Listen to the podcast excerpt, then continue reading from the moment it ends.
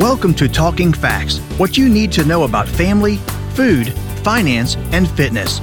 This nationally recognized award winning podcast is hosted by the University of Kentucky Family and Consumer Sciences Extension Program. Our educators share research knowledge with individuals, families, and communities to improve quality of life. Hello, and welcome to Talking Facts what you need to know about family, food, finance, and fitness. I am your host, Mindy McCulley, Family and Consumer Sciences Extension Specialist for Instructional Support at the University of Kentucky. I am excited today that my guest is Paul Norrid, Extension Specialist for Rural Health and Farm Safety. So, welcome, Paul. Hey, Mindy, glad to be here. How are you today? I, I am doing great, and I'm so glad that you're here because we're going to talk about a really important topic, which is stress and how that affects our brain. Because I know that our brains are in tune with everything that happens in our body and in our lives. And if we don't take care of them, then we're going to feel it in lots of different ways, aren't we? Yeah, absolutely. It's uh, it's a very important topic that all Kentuckians experience, and uh, I think it's a, a needed topic that to, to talk about just to help us understand ourselves, but help us to understand that you know some of the issues we may be experiencing aren't necessarily because we're weak or we're having problems or we're not connected. It can just be a buildup of, of things that uh, we can uh, we can work on to help ourselves and, and help our community. That's a great segue into let's talk about what are some common stressors that people experience across the board. Yeah, you know, you think about common stressors, and I like to think of stress on a continuum. And so we all have stressors that, that occur on a daily basis. And that can be just from trying to log on to our computer at work, getting out and trying to get in a cold vehicle and get it warmed up. You know, that's a stressor. We can think of stressors that uh, are a little bit more serious, I guess I would say. And we think of illness and things that just uh, can take us out of work, take us off the farm, that can keep us away from family members. And then we can think of crisis type stressors, events or circumstances that that really are like the uh, piece of concrete on our scale of life, right? It just sort of tips us over the edge or makes things makes life really unmanageable. And so, you know, I think of our uh, our friends and colleagues over in Western Kentucky with the tornado outbreak, and just the amount of stress that that caused. That's very much a is very much a crisis, right? And then it is inconvenient to have to get up and try to warm up my vehicle and get it de-iced and thawed out and ready to drive but it's not changing my life really. It is stressful trying to get kids through their school activities. That's a stressor. And then kids go through their own problems, right? You know, you and I have uh, certain stressful times. So, Paul, does all stress have to be negative or can there be positive types of stress? That That's a great question. And uh, you know, not all stress is negative. And while we, we often think of stress as negative, we we have positive stressors, things that that are good in our life, and so you know that could be uh, graduating from high school. It could be purchasing a new piece of farm equipment, going to get a new chainsaw, having our kids get married, having children, grandchildren, getting married. You know, those are uh, getting in, uh, forming a new long term relationship, and those are positive stressors, things that ultimately serve as a source of uh, coping and self care and help us out and reduce our stress over the long term. But the thing to remember is when we think about stressors, even some of those positive stressors can have some negative impacts on our brain, especially when they occur in the presence of some long term stress. Right. So sometimes maybe it's the transition that causes the stress.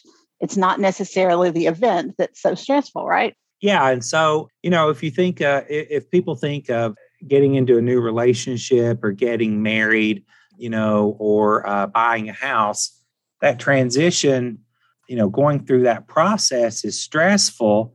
But once you're in the relationship, if it's a if it's a positive and healthy relationship, when you're in once you're into the house and settled, and and you're sort of moving forward, that stress from that particular circumstance or event we typically think of it as settling down, right? right? And so then what was once stressful actually becomes a source of security or comfort for us. And so it, that that's where it has that positive effect. Whereas that chronic, that negative stress, uh, not really a source of security or comfort for us. exactly. So, how does that chronic stress then impact our bodies and how does it affect our brain?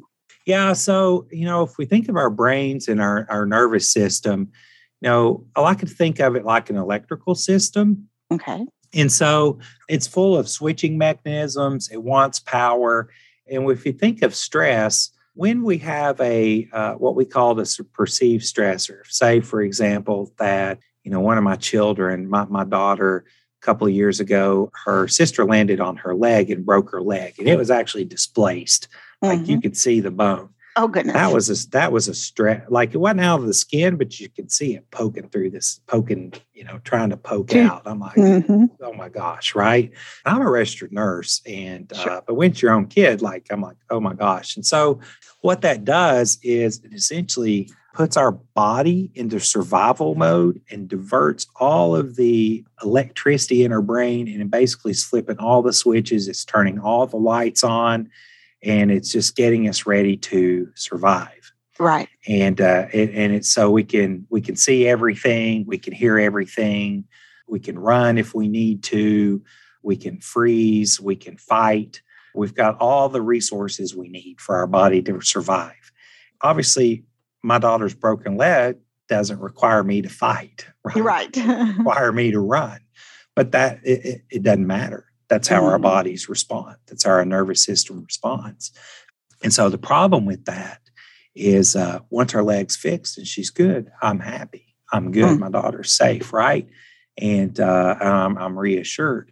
But if uh, when we build up this chronic stress in our body, what happens is we go through this ongoing activation. It's just like sitting there flipping the light bulb, the light switch on and off. Mm-hmm. But it's mm-hmm. essentially flipping all the light switches on and off, on and off in your house the entire time. Well, if we think of our of our bodies as like the the, the light bulb, the receiver of that energy, it's not going to hold up. It won't right. hold up over time. The, the light bulb's going to burn out eventually. And so our bodies are going to burn out eventually, and that's going to cause us some uh, both uh, short term and long term consequences. Oh, yeah. I, I can imagine that that is so true. And so these consequences, what, what are they going to look like? What consequences are we going to see? Right. So, so it's one of these acute phases, or as stress is building up and we're not dealing with our stress, what we usually see is uh, you know people will feel tense we'll feel those that tension in our shoulders we'll feel it in you know in our in our head and neck and we may be losing sleep we may feel more sleepy. Part of that survival mode we may feel that we need to withdraw from people and get time alone. Mm-hmm. may feel that we need some downtime right? Just some time away.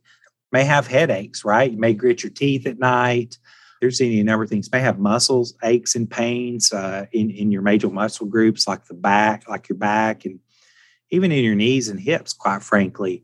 But as that builds up over time, and uh, as it goes on for, for a few more weeks, we have what's called a chemical buildup in the front part of our brain that, that controls our ability to think.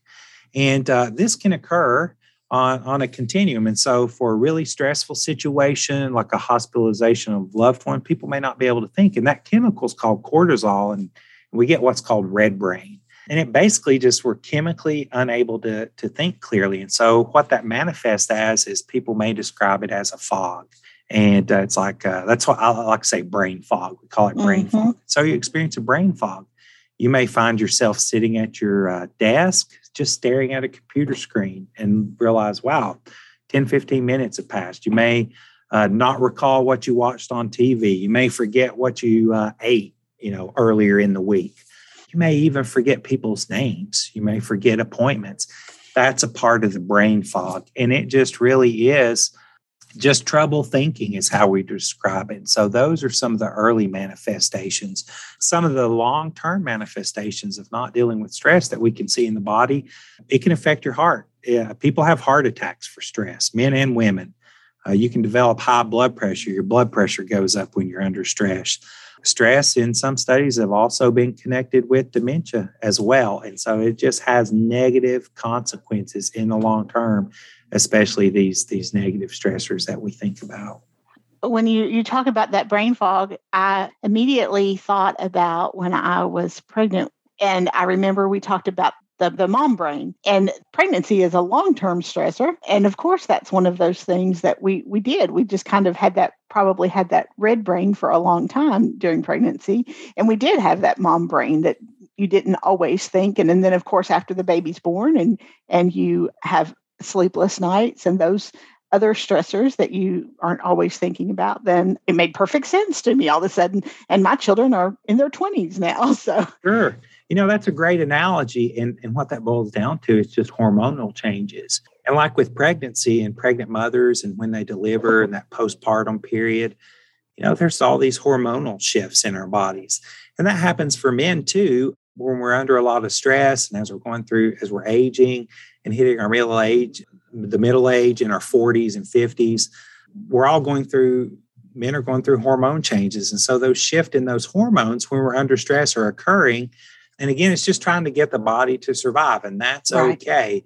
But you can't keep flipping the light switch on and off, right. on and off, on and off. The light bulb's going to burn out. And so we want to ultimately, ultimately, what we're trying to prevent is our own burnout. Because if oh. I, if you burn out, Mindy, or I burn out, or the people listening burn out from stress, then then we can't really we can't help our communities and family members. Right. and the people who are um, depending on us. Exactly. Down, right? exactly. So, what you know, are some tangible steps that we can take to help prevent that burnout? Right. And so that's a good question. And uh, they're actually very simple steps. And, and oftentimes we'll write those off. And so, obviously, I want to make clear there are some stressors in our life that we, we can't escape, that we sure. cannot make go away. I was talking with a farm family out in Western Kentucky, and they were talking about how uh, the tornado just destroyed their grain bins you can't make that go There's away. nothing you can you do. can't recover that. it. Mm-hmm. Can't recover the the corn grain. It's done. But we got to talk, and I was talking with this uh, individual. We were talking about. I was like, "What are you all doing?" She said, "You know, we've spent more time as a family, and we've really come together. That's a term that we use in rural rural mm-hmm. communities mm-hmm. and farm cultures. Come together. That's a thing. So when you feel like you need to pull away, that's okay for the short term. But when you're really starting to feel that brain fog and feel really stressed, it's time to get together with people that care about you and people that love you. And uh, I always like to use this analogy. And so I'm going to ask you a question, Mindy. When a baby's crying, generally, what's one of the first steps we take when when, when we go right to that baby, don't we? we go right to that baby and mm-hmm. we pick mm-hmm. that baby up and we hug on that baby and we sing to it and say comforting words. Hugs, just giving a person a hug for about 20 mm-hmm. to 30 seconds shuts down that survival response in our body mm-hmm. and activates what's called a rest and digest system in our brain and tells us that we're okay, that we're right. safe. That just a simple 20 to sec 30 to second hug of a friend or a family member can help. Going hunting or fishing and getting out, that can help. Uh, listening to music can help. Making a plan. I know it's difficult when we're in this brain fog to make a plan. And so I like to say, I like to talk about focus on 24 hours Right. Just uh, can't focus on what's going to happen two weeks from now. But gosh, I can keep in range and concentrate and try to work towards the next 24 hours. And that's a good way to uh, alleviate some of the stress, you know, just by focusing on a short time period, right? Engaging in self care is another good thing. Listening to music, those are just very simple, tangible steps that we can take. And sometimes it's baby steps, right? you don't have to you don't have to take the giant leap you might have to take that baby step to make it work yeah it's not necessarily planning an entire vacation and trying to get away from a week it's just that little bitty simple step of calling a friend sitting down to watch a movie with someone that you know cares about you texting somebody eating your favorite meal my mm-hmm. goodness, right? I, I mm-hmm. know I, I, hear it in your voice. You're like, oh man, yeah. you're already mm-hmm. thinking of that comfort food, right? That is okay. A favorite exactly. meal can just help turn down that response and give us a little comfort and act as a buffer to those stressors. I think those are all great suggestions for helping anyone who's dealing with a stressful situation learn how to move out of that situation and and move on to, to better times.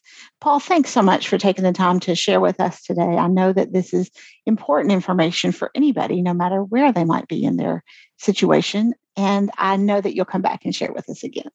And to our listeners, I hope you will join us again on Talking Facts. We are available on all major podcast providers.